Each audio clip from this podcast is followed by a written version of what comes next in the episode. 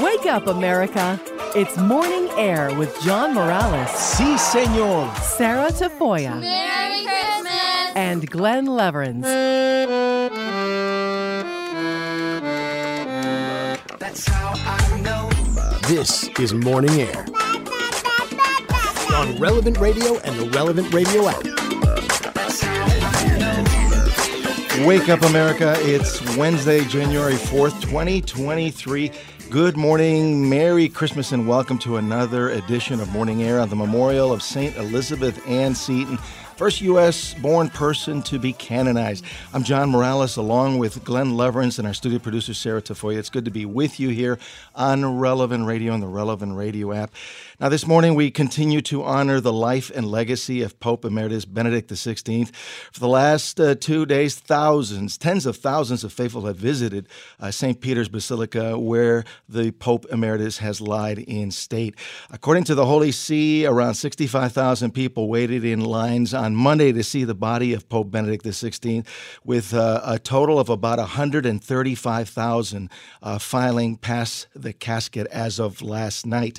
Now, on Thursday, Pope Francis will become the first pope in modern history to preside as pope at the funeral of his predecessor. The Requiem Mass is set to take place Thursday morning in St. Peter's Square, beginning at 9:30 a.m. Rome time. Pittsburgh Bishop David Zubik reflected on the upcoming Thursday funeral of Pope Emeritus Benedict XVI.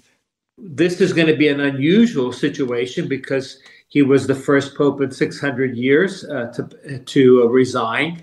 And so the protocol about what happens relative to a funeral after he passes is going to be something that we're going to have to take a look at, once that happens. I know there have been a number of articles saying it'll be interesting to see how the Vatican will process his death and the celebration, of his death in terms of our own belief in the resurrection of Jesus. And Relevant Radio will provide live coverage of the funeral mass for Pope Emeritus Benedict XVI. Pope Francis will preside over the funeral, and the live broadcast begins at 1:40 a.m. Central Time. That'll be tomorrow on Thursday morning. And since the live mass will be really, really early for most of us here in the U.S. and in North America, we'll also present a rebroadcast of the funeral mass tomorrow at noon Central. Please join us and unite with Catholics around the world as together we pray for the repose of the soul of Pope Benedict XVI. And again, you can listen live at 1:40 a.m. Central if you're up in the middle of the night, or on the rebroadcast at noon Central tomorrow here on Relevant Radio. We'll have much more on the life and the upcoming funeral of Pope Emeritus Benedict XVI when our Rome correspondent, Ashley Noronha, joins us a little bit later in the show. I want to bring in our Morning Air team, Glenn and Sarah. Glenn, what are a few of the other big stories making headlines on this first Wednesday of 2023? Well, guys, one of the big things, Republicans, of course, won a narrow majority in the U.S. House, looking to take over the House, but they have to elect a speaker before they can get down to business. They tried three times to get Kevin McCarthy elected, who was the presumptive speaker, but no deal yet. He needs 218 votes. There were room for four Republicans to not vote for him, but there were five going into the voting, and turned out to be 19 on the first two ballots. A third try yesterday, 20 people not voting for him, so they'll try again. This is not unprecedented, but not common. It's been 100 years. It was 1923 last time a speaker wasn't elected on the first ballot, and back in the 1850s, it took a couple months before things got ironed out and the House was able to get underway. But it does look like the Republicans need to get their act together. Kind of reminds me of when you're in grade school and you have to vote for who is going to be the class president or what have you, and you got to make those posters and promise for more snacks in the vending machine. I think maybe that'll push him over the edge. Yeah, this is really not a good look for Republicans. Meanwhile, the other story that captured the attention and the hearts of so many across our country has been the latest on Buffalo Bills safety, Damar Hamlin. Glenn, what do we know? Well, cardiac arrest, the cause of the trouble there. His heart actually stopped two different times, once on the field. That's why all those players looked so shocked as they looked on to their teammate having his heart restarted right there on the field, and he needed CPR again once he got to the hospital. Currently still in critical condition. His family is optimistic and thanks everyone for the prayers and outpouring of support, and his charity that had hoped to raise just $2,500 for some Christmas presents for impoverished kids is well into the, about $5 million has been raised so far. They want him to be able to see that when he wakes up and see that there is love and support for him in the country. Absolutely. We are all praying and pulling for Damar Hamlin. Thanks again, Glenn and Sarah. Hey, sure thing, John. We begin every morning always in prayer, giving thanks to our Lord for all the many blessings to the intercession of the Mother of God, our Blessed Mother Mary. And we especially continue to pray for the repose of the soul of Pope Emeritus Benedict XVI. In the name of the Father, and of the Son, and of the Holy Spirit. Amen. Hail Mary, full of grace, the Lord is with thee. Blessed art thou among women, and blessed is the fruit of thy womb, Jesus. Holy Mary, Mother of God, pray for us sinners now and at the hour of our death. Amen. Our Lady of Guadalupe, patroness of the Americas, patroness of the unborn and of Relevant Radio, pray for us. St. Joseph, patron of the Universal Church, pray for us. St. John Paul II, co-patron of Relevant Radio, pray for us. And we always invoke the Holy Spirit when we pray. Come, Holy Spirit, come. Our power scripture from the Playbook of Life this morning is from John 6:51. Jesus the Lord says, "I am the living bread which came down from heaven. If anyone eats of this bread, he will live forever. And the bread which I shall give for the life of the world is my flesh." The baby of Bethlehem that we worship during this Christmas season is Jesus the Lord, the bread of life that we receive in the Holy Eucharist. Let's take advantage of Christ's gift of the Eucharist in this new year more than ever before. And we always pray with great confidence, Jesus, I trust in you. A reminder that on Wednesdays we always take a moment to pray to St. Joseph. He is a powerful intercessor, so go to Joseph. You can find us on Twitter at Morning Air Show, as well as on Facebook. And if you want to send us an email directly, it's morningair@relevantradio.com. A number, if you want to be part of the program this morning, 888-914-9149. Now, according to our first guest, every year around this time, millions of people make their New Year's resolutions. Yeah, we sure do. I know every year we struggle and we try to make those resolutions. Some of the most popular ones are, of course, to lose weight, to be more organized, to quit smoking, to enjoy life at the fullest. And despite some of our best intentions, the statistics paint a rather grim picture regarding the success of such resolutions. Joining us live this morning is pediatric psychologist Dr. Jim Schrader to discuss resolving to make this year mean more and how to avoid failure at your New Year's resolution. Dr. Schrader is a married father of 8 and endurance athlete, vice president of the Department of Psychology and Wellness at the Easter Seals Rehabilitation Center in Evansville, Indiana. Dr. Schrader is also the author of Confessions of a Carless Commuter and has a new podcast called Living a Whole Christian Life. Good morning, Dr. Schrader. Merry Christmas. Thanks for joining us once again here at the beginning of the new year. Yeah, happy 2023. It's hard to believe, isn't it? It really, really is. My goodness, here we are. We start anew. Talk to us about why it's so common to start and then to fail in these New Year's resolutions. Well, you know, I think the biggest reason it's common is because the habits that we're trying to change are also habits that have given us pleasure or joy or taken away anxiety or done something in general that provides for us kind of an immediate response, right, or immediate need. So I think that the reason we fail so often is not necessarily because we want to fail, of course, or not because we don't have certain plans that we lay out, but it's because we aren't really first honest about the fact that the things that we've been doing for a long time serve a purpose. And it's not always necessarily a negative purpose. It actually can be really good. So when we go about with habit change, and we're going to talk about 4 keys today, it's really important to first say, hey, look, you know what, unless I fill what I'm going to do, you know, in the future with goodness and joy, and unless I fill it with ways that can kind of replace what I've got right now, then it's not going to really be successful. It's probably not going to be possible. Now, everybody has struggled with making New Year's resolutions. Doctor, I'm just curious, do you make resolutions yourself, and have you struggled as well? Yeah, so that's a great question. I definitely, at some point in my life, would make resolutions. But, you know, I kind of went away from the idea of resolutions to what I call more of New Year's themes or New Year's kind of goals. I think that I like the idea of the fact, and we'll talk about failure as part of this process, but that when I focus on themes for the new year, I'm not saying I'm resolving for a particular outcome necessarily, because we all know that, we've talked about this before on the show, that we live with a process-oriented God in an outcomes-focused world. And I think we get so wedded to the outcomes that what we really need to be adopting is a new process sometimes. And so for me, I just kind of tend to look at things more in a theme or kind of a goal-oriented way and less about the resolutions themselves. But I've certainly failed a number of them over the years. Well, let's get to it. Let's talk about some of these keys. Okay.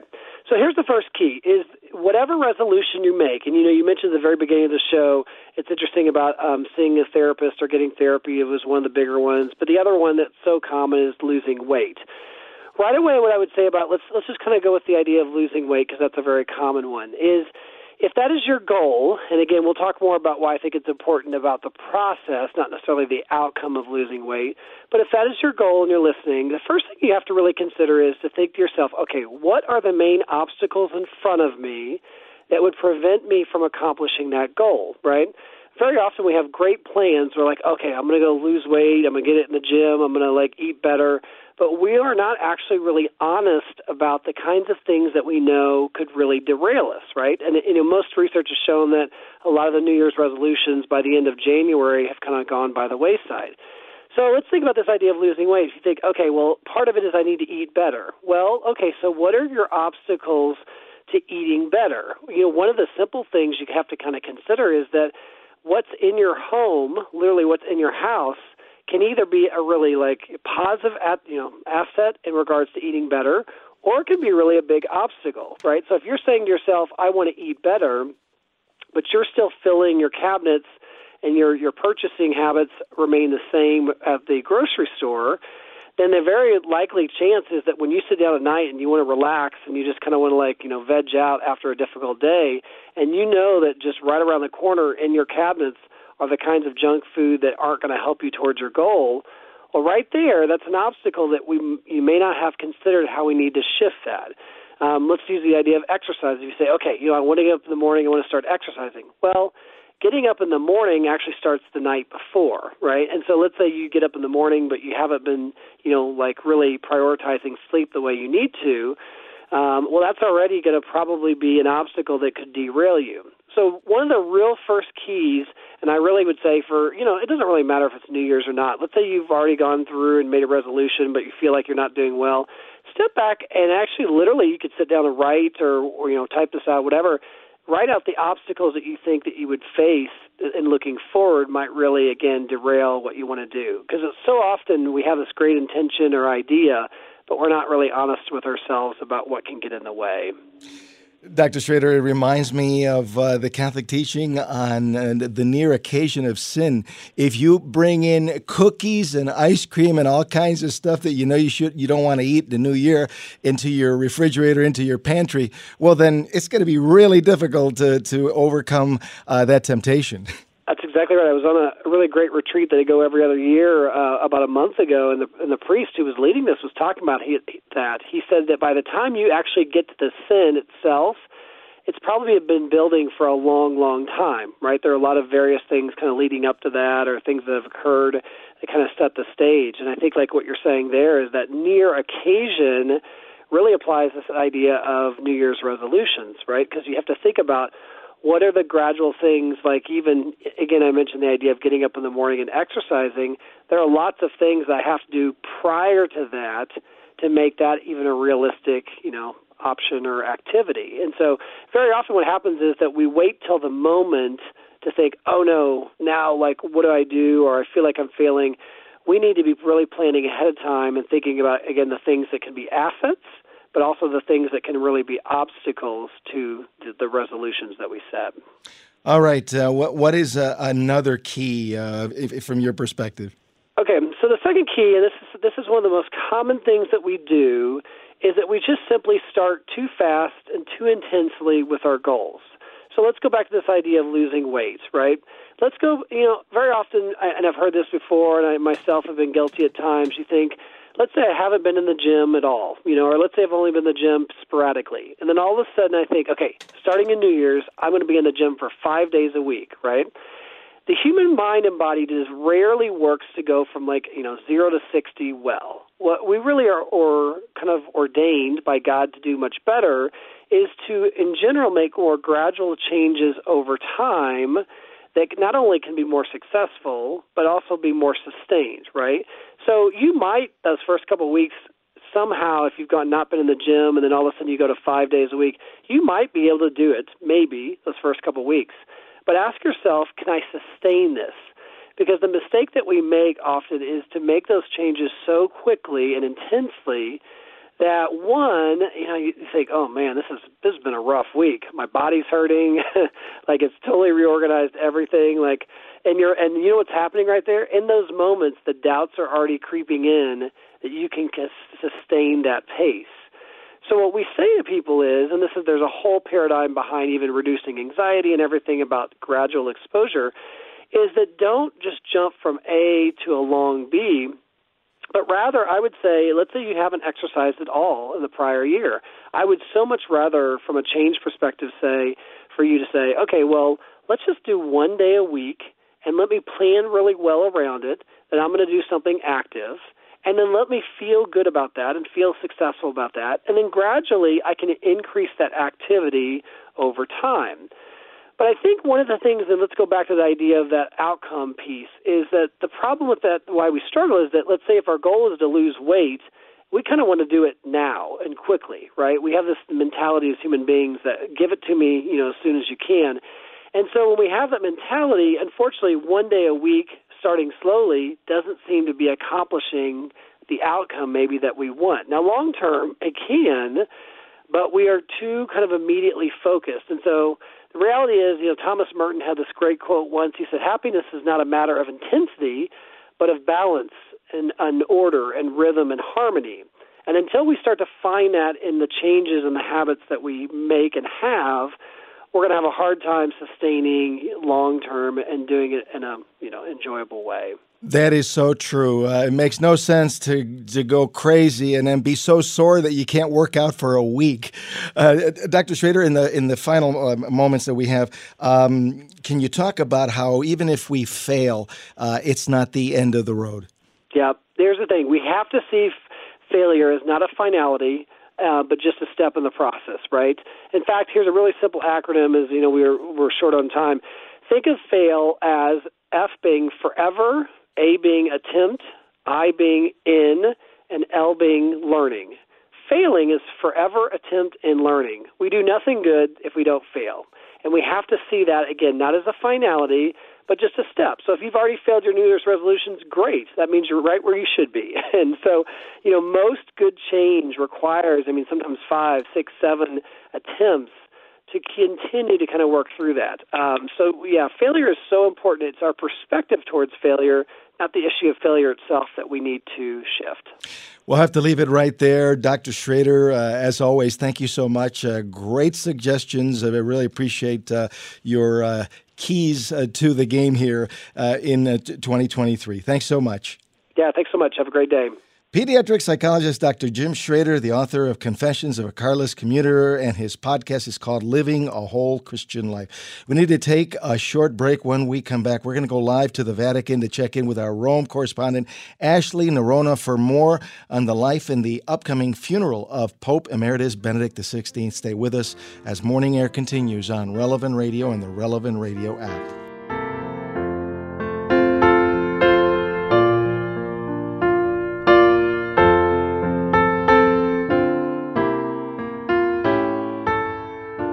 They must become men of truth, of justice, of goodness, of forgiveness, of mercy. They will no longer ask, how can they serve me? Instead, they will have to ask, how can I serve God's presence in the world?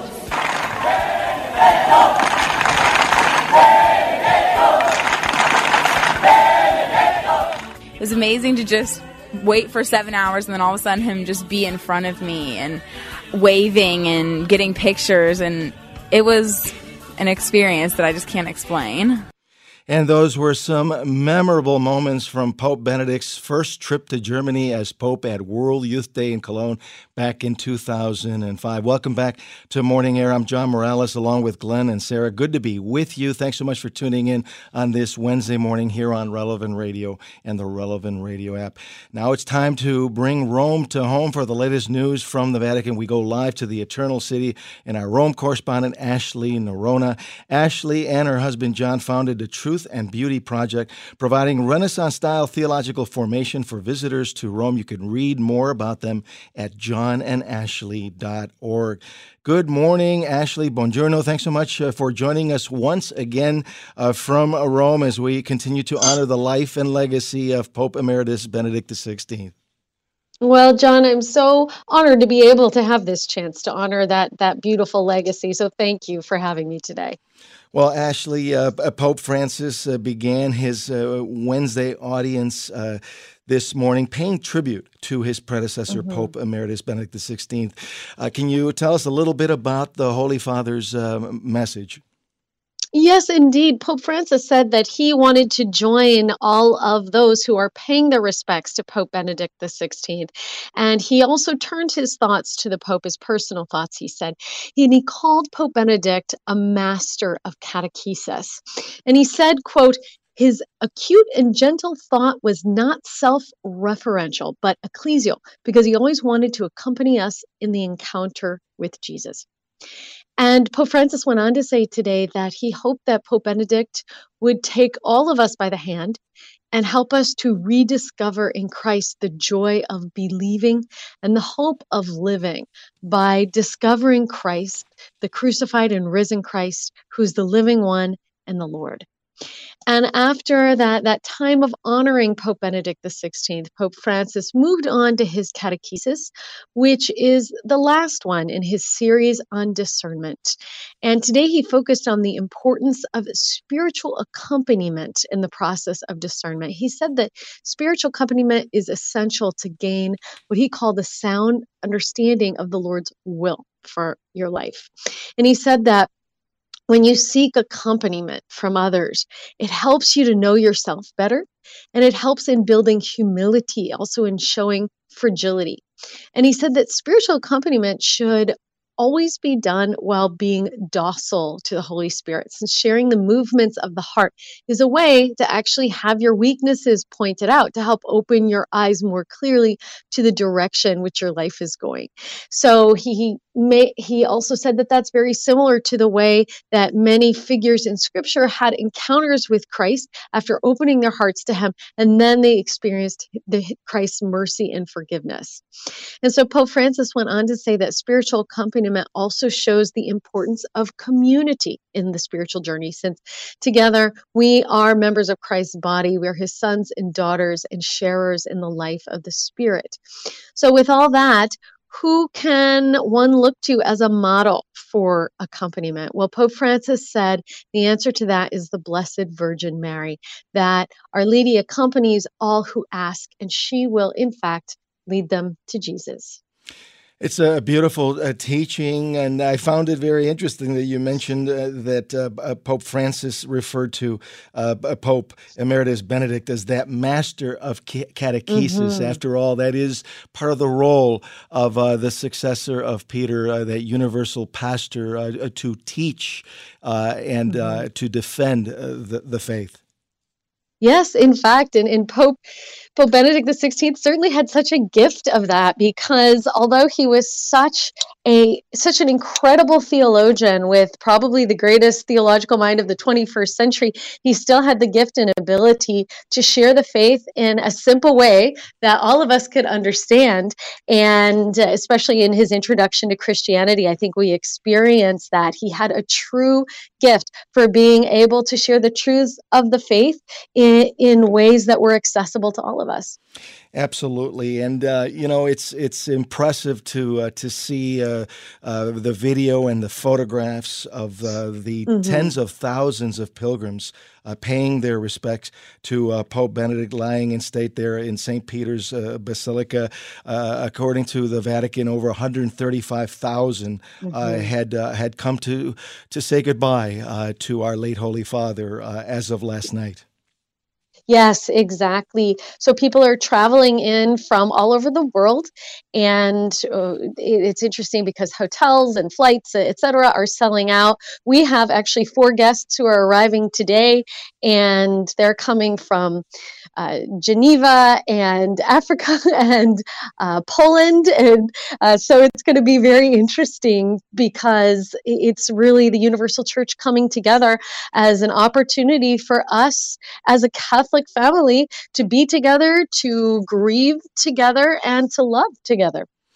Well, I remember for the funeral of St. Pope John Paul II, that millions of people converged on Rome for his funeral mass. This is going to be much more subdued, much more low key, but it's still going to have tremendous dignity and reverence for a former pontiff. What more do we know about the funeral arrangements for tomorrow's funeral? Right. Well, yes, we're of course not going to see the traditional things that are reserved for when a pope dies, because this is not being treated as the burial of a pope. And so that said, of course, the 9 days of mourning that would be typical are not here. The bells were not rung of St. Peter's Basilica after the death of Pope Emeritus Benedict XVI. There's only 2 official diplomatic delegations who will be coming, and that is Italy as well as Germany. So heads of state will most probably not be coming in, except from those particular countries. So in the meantime, Pope Francis will preside at the Mass. We don't know exactly what that means, because you may recall that with Pope Francis, with ailing health, he has not been able to actually celebrate a Mass publicly for many, many months now. And so we aren't sure if he will be presiding as another priest celebrates, or what it will look like. So it remains to be seen on that. I understand that church bells are going to be ringing all over Germany tomorrow at the time of the funeral. That's really just a beautiful tribute. He was so dear to the German people as that Bavarian Holy Father. Yes. And in fact, I'm hearing, John, too, that there are special masses that are going on throughout the world as people, as parishes are calling their own parishioners to their local churches for Mass tomorrow, especially to be offered for Pope Benedict XVI, that bells will be rung not only in Germany, but in other countries as well, in tribute to our beloved Holy Father. Have you seen a lot of folks around Rome? Does it seem like there's a lot more going on here in anticipation of the funeral? Yes. In fact, my husband John and I live just 5 minutes away from St. Peter's Basilica, and there is a real buzz. You see that restaurants are full. There's just people everywhere, and especially as people are kind of scrambling around and trying to figure out exactly what their plans are, how they're going to manage everything. I know 2 people who are planning to sleep in the piazza, or outside of the piazza tonight, so that they can be there for the Mass early in the morning. What can we expect in this beautiful Requiem Mass?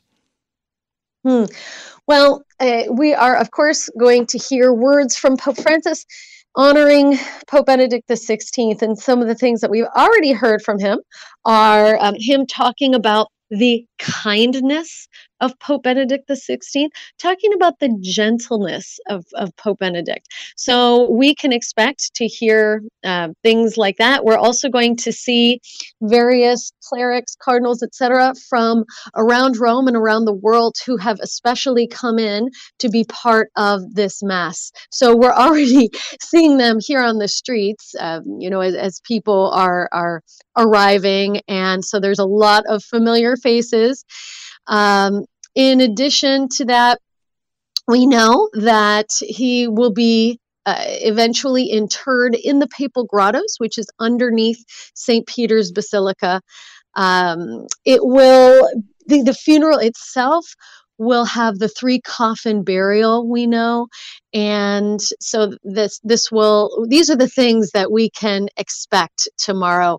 And I'm looking forward to, of course, being there and being able to share that with you after the funeral tomorrow as well. Well, we're so looking forward to that, Ashley. And I know that Pope Benedict the 16th will be buried just a kitty corner from the first Holy Father, from St. Peter himself.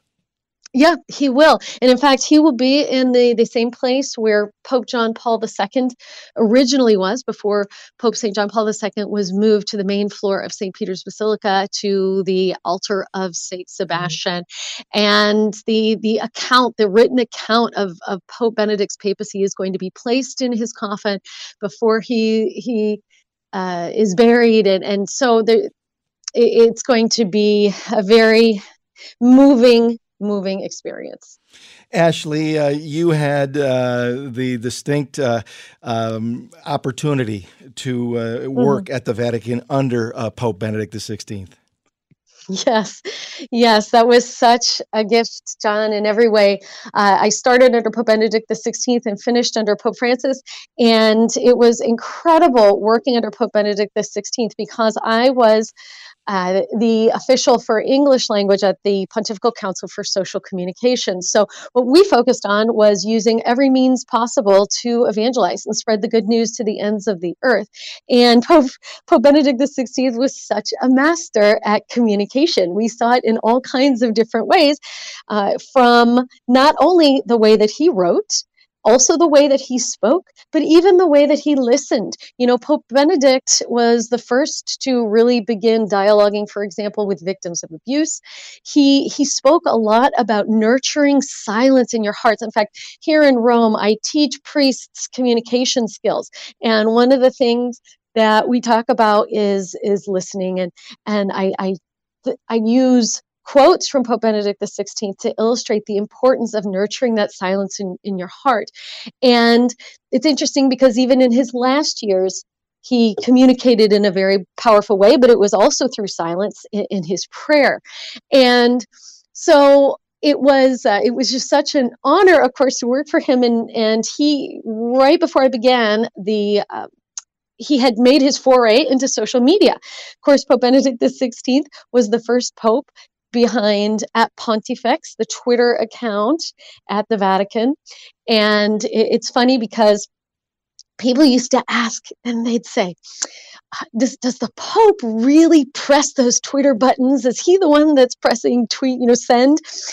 And so our official response was, the seat does not tweet.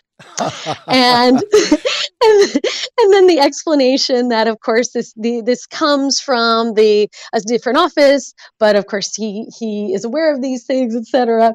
And at one point, something had happened at the Secretary of State, and they called on us for some help over at our office, and I got to translate even his tweets, and even that was just a special honor.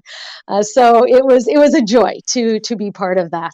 Ashley, you were so plugged in that it's amazing. What was the experience of his last papal audience, and also the day that the helicopter flew him to Castel Gandolfo to begin his retirement in dramatic fashion? Gosh, that was amazing. Being there in St. Peter's Square, actually, as a journalist, I was able to stand on top of the colonnades of St. Peter's Square and had this close close view of the Holy Father, which was so special. And it just felt like saying goodbye to a beloved grandfather. And when the audience came to an end, there was just this sense of sadness, knowing that we wouldn't be seeing him every week, and not knowing at all what the future would hold as far as what retirement meant, what it meant to be a Pope Emeritus. The day that the helicopter flew him out to Castel Gandolfo from Vatican City was so exciting. So it felt like everybody in the whole world was out in the streets so that we could watch, we could wave. I remember that as he flew over the town of Marino on his way to Castel Gandolfo, the students of the University of Dallas went out on their land around their campus, and they spelled out a word for him, of affection. So it was that moment, though, when, of course, he walked into the papal residence at Castel Gandolfo, when those huge wooden doors on the front of the palace closed, that we knew that the papacy had officially come to an end. And when those doors closed, I feel like the reverberations just went through all of our hearts as we knew it was time to say goodbye to Pope Benedict XVI. Well, Ashley, tomorrow our listeners are going to be able to continue to unite ourselves with all the other Catholics around the world as we continue to pray for the repose of the soul of Pope Benedict XVI. And again, we can listen live at 1:40 a.m. Central, or on the rebroadcast at noon Central tomorrow here on Relevant Radio. So looking forward to talking with you and getting your perspective on the funeral tomorrow. It's going to be another historic event there at St. Peter's. Indeed. And, I think something for us to remember right now is that in his last testament, which was revealed to us, and he, of course, had written that in 2006, he begs us to pray for him. So let's do that. Let's fulfill his last request. Amen. Thanks so much, Ashley. Grazie. Thanks again for being with us. We'll see you tomorrow. Great to be here. God. Okay, I look forward to it. God bless. Ashley Noronha, our Rome correspondent who joins us every Wednesday from the Eternal City. You can listen to her reports on the Relevant Radio app. Just go to Relevant in Rome. We need to take a short break. When Morning Air continues, Monsignor James Shea, the president of the University of Mary, will join us with yet more perspective on Pope Benedict XVI's legacy and his teaching in theology as a university professor. Stay with us. There is much more to come as Morning Air continues here on this Wednesday on Relevant Radio and the Relevant Radio app. Bread and wine become his body and blood. But it must not stop there. On the contrary, the process of transformation must now gather momentum. The body and blood of Christ are given to us so that we ourselves will be transformed in our turn. We are to become the body of Christ, his own flesh and blood. We all eat the one bread, and this means that we ourselves become one. And that was the late Pope Benedict XVI in Cologne, Germany, at World Youth Day 2005 in front of over 1.2 million young people from all around the world. And I had the joy of being there and reporting along with Drew Mariani for Relevant Radio. Welcome back to Morning Air. I'm John Morales along with Glenn and Sarah. Thanks so much for joining us on this Wednesday morning here on Relevant Radio and the Relevant Radio app. As we continue to honor Pope Benedict XVI, let's remember that before being a pope, and even before he was appointed the Archbishop of Munich, he had a very distinguished career as a theologian. Joseph Ratzinger was one of the greatest theologians of the 20th century. With his clarity of teaching, he would become what was known as the Professor Pope. Joining us live from the Focus Seat Conference in St. Louis is Monsignor James Shea, the president of the University of Mary, a regular contributor to Morning Air and Relevant Radio, to further discuss Pope Emeritus Benedict XVI's legacy and began his teaching in theology as a university professor. To learn much more about the University of Mary, visit cometomary.life. And our number, if you want to be part of the program, 888-914-9149. Good morning, Monsignor Shea. Merry Christmas. Thanks so much for taking the time to join us this morning. It's great to be with you once again here at the start of the new year. Good morning to you, John. Here I am in St. Louis with 17,000 young people who are on fire for their faith. And so it's a beautiful, very encouraging beginning to 2023. Well, Monsignor, I thought of you. I knew you were with all those young people there at that outstanding SEEK conference. I've had the opportunity to be at other SEEK conferences. It's so uplifting. Something that the late Holy Father, Pope Benedict the 16th, loved so much, the young people. And I hope you appreciated that audio, that little excerpt from the Holy Father in Cologne, Germany, back in 2005. Some incredible memories. Well, gosh, I loved it because it did bring back memories for me. You know, I was a seminarian in Rome from 1998 until 2002. And those were kind of the final years, or at least the sort of twilight of the sunset of Pope St. John Paul II. And all through those years, since the early 80s, Joseph Ratzinger, Cardinal Ratzinger, who became Benedict XVI, had been the prefect for the Congregation for the Doctrine of the Faith in Rome. So he was really a right-hand man for John Paul II. And we as seminarians would see him quite a bit. He would walk in the morning through St. Peter's Square. He often said masses at the Teutonicum, which is a college for German-speaking graduate priests in the Vatican. And we would join him for that mass. And I just really admired him a lot and was able to see him quite a bit during my time in Rome. And then later, when I was a high school chaplain, I would take groups over to Rome, groups of my students, after he was elected Benedict XVI. And it was magnificent. You talked about his love for young people. It was magnificent to see the way that he carried himself at those papal audiences or at those high papal masses, for instance, for the feasts of Saints Peter and Paul at the end of June. He was just really, really an amazing person with a deep heart, with a tremendous love for God, and with a clear, clear mind. You spoke about him as the professor Pope, and John, I think that's an apt description for him because his mind was clear as a bell, and his holiness was there for everyone to see. My student side, that's for sure. Well, there's so much that we can talk about the late Holy Father, Pope Emeritus Benedict XVI. When you reflect back in these last few days, thinking about his life, what did he mean for you personally, Monsignor? Yeah, so I think that that he built upon the legacy of Pope St. John Paul II in terms of making sure that in his teaching and in the way that he governed the universal church, both in assisting in that governance under John Paul II and then under his papacy, he brought about kind of an energetic, muscular, and strong, beautiful account of the Catholic faith, such that he was insistent upon its intelligibility. First of all, he wanted to make sure that in all of his teaching, he was making Catholic teaching and the truth about God and ourselves and the world that we live in, which is the truth that saves. He wanted to make that as clear as possible.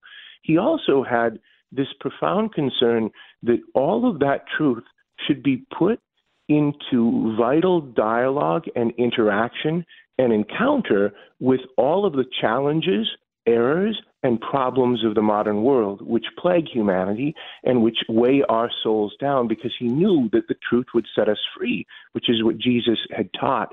And so his legacy for me, especially in my work at a university, is a reminder. He said once that universities should dedicate themselves and should to the diaconia of truth. He said this in 2008 when he came to the Catholic University of America. He said that we should dedicate ourselves to the diaconia of truth. Diaconia is the word for deacon, but it means service, the service of truth. And so he's an inspiration to me to remain rooted in the truth, but not the truth as a nebulous concept or as some secret knowledge, but the truth is something which is meant for every single human heart. And so he was profoundly intelligent, but he was never afraid to make the truth accessible and intelligible in his teaching. That's a model for all of us, John. Monsignor Shea, why do you think that Cardinal Joseph Ratzinger was misunderstood by many, especially in the media? They just didn't understand where he was coming from, especially when he was the prefect for the Congregation for the Doctrine of the Faith, when he was in charge of being the guardian of our faith for all those years. And then later as Pope Benedict XVI, you know, they just insisted on calling him God's Rottweiler. But he was really such a gentle teacher with such great clarity, they just didn't understand him. Yeah, I think that Pope Emeritus Benedict XVI would have been one of the most misportrayed people of our age. What I mean by that is what you're gesturing at, John. He, in temperament, was shy. He was gentle. He was clear, but he was really sort of the consummate gentleman, and wasn't sort of a forceful personality or dominant or those kinds of things, or aggressive. He wasn't an aggressive person. But he was largely and widely misunderstood because people didn't like what he had to say. And so it wasn't about how he said it. It was about what he said. And so oftentimes the press would deliberately misrepresent the things that he had said because they didn't like the outcome or the conclusions to which he had come. He pointed to this, you know, after Pope St. John Paul II's death and before the papal conclave where he was elected, he famously spoke, John, about the dictatorship of relativism. Relativism, as we all know, is this idea that there is no truth, that you have your truth, I have my truth, but there's really no truth that we share.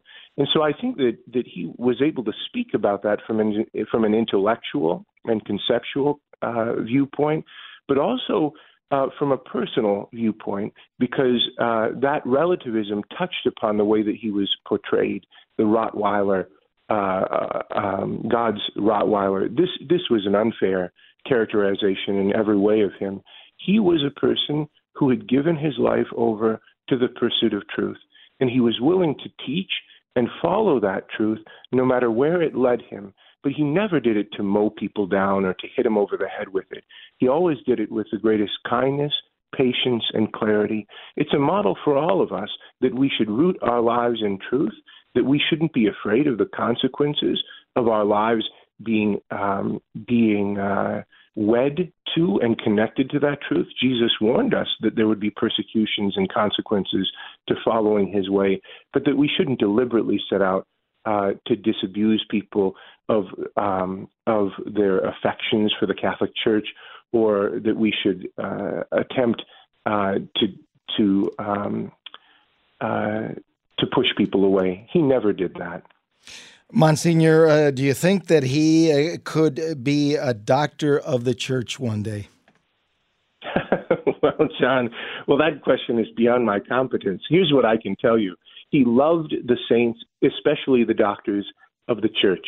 He was a person who made the faith more clear and who taught it with great love. But he was also simple in his teaching. And I think that great erudition, great intellectual capacity, wed to a particular talent for an ability to communicate the faith in simple terms, those are the components necessary for a person to be a doctor of the saint, of the church, in addition to being a saint, of course, which is a manifest expression of holiness. And so I think all of the ingredients are there, but somebody else is going to make that decision. Well, apparently the folks in Rome, like they were chanting Santo Subito for Pope John Paul II, they're asking for a doctor of the church from Pope Emeritus Benedict.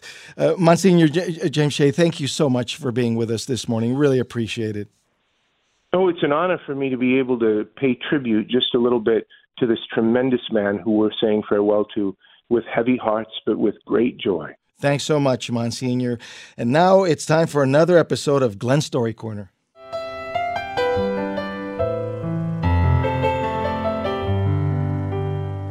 Continuing our series of Christmas stories, our story today called What Have You Heard and Seen This Christmas? From the Salvation Army. Oh, you say, had I been there at Bethlehem that night, I would have seen, I would have understood, I would have known it was the Christ child. Would you? There is one way of knowing. Ask yourself what you have seen and heard this Christmas season. Here's how we see it from the Salvation Army. Some watch the 6 o'clock news and see chaos and strife. We see sheep without a shepherd. When they go out to do their shopping, some only see hordes of people in stores. They might have noticed the worried expressions on some of their faces, worried because they're facing this Christmas without employment or enough money, or they don't know how they're going to make ends meet. What do we hear as Christians? Do we hear only the blast of music and carols? In the Salvation Army, we hear the silent sighs of the lonely and bereaved, who may be dreading Christmas because it accentuates their loneliness. And in the midst of the sounds of honking horns and people arguing over parking places, listen for the sounds of laughter coming from SA Christmas parties for all types of people, because so many unknown people furnished food and toys for families, children, and the desperate. You see, so often what you see and what you hear is not dependent upon the event, but upon yourself. If you in fact did hear the cry from the lonely, the laughter of poor children, if you saw the sheep without a shepherd, then and only then might you have noticed the events that took place in Bethlehem that night. If you're missing these spiritual sights and sounds, you probably would have been there with the 99% who were present but saw or heard nothing out of the ordinary that night near the stable. In the end, perhaps one of our carol's words at best. No ear may hear his coming, but in this world of sin, or meek souls shall receive him still, the dear Christ enters in. Thanks so much, Glenn. Coming up in the next hour here on Morning Air, Catholic author Dr. Kevin Vost, doctor in clinical psychology, will join us to discuss the small changes that we can do in this new year of 2023 to live a healthier life. Plus, our personal success coach, Dave Duran, will be with us to talk about the simplicity of getting unstuck. Stay with us. There is much more to come in the final hour of Morning Air here on Relevant Radio and the Relevant Radio app.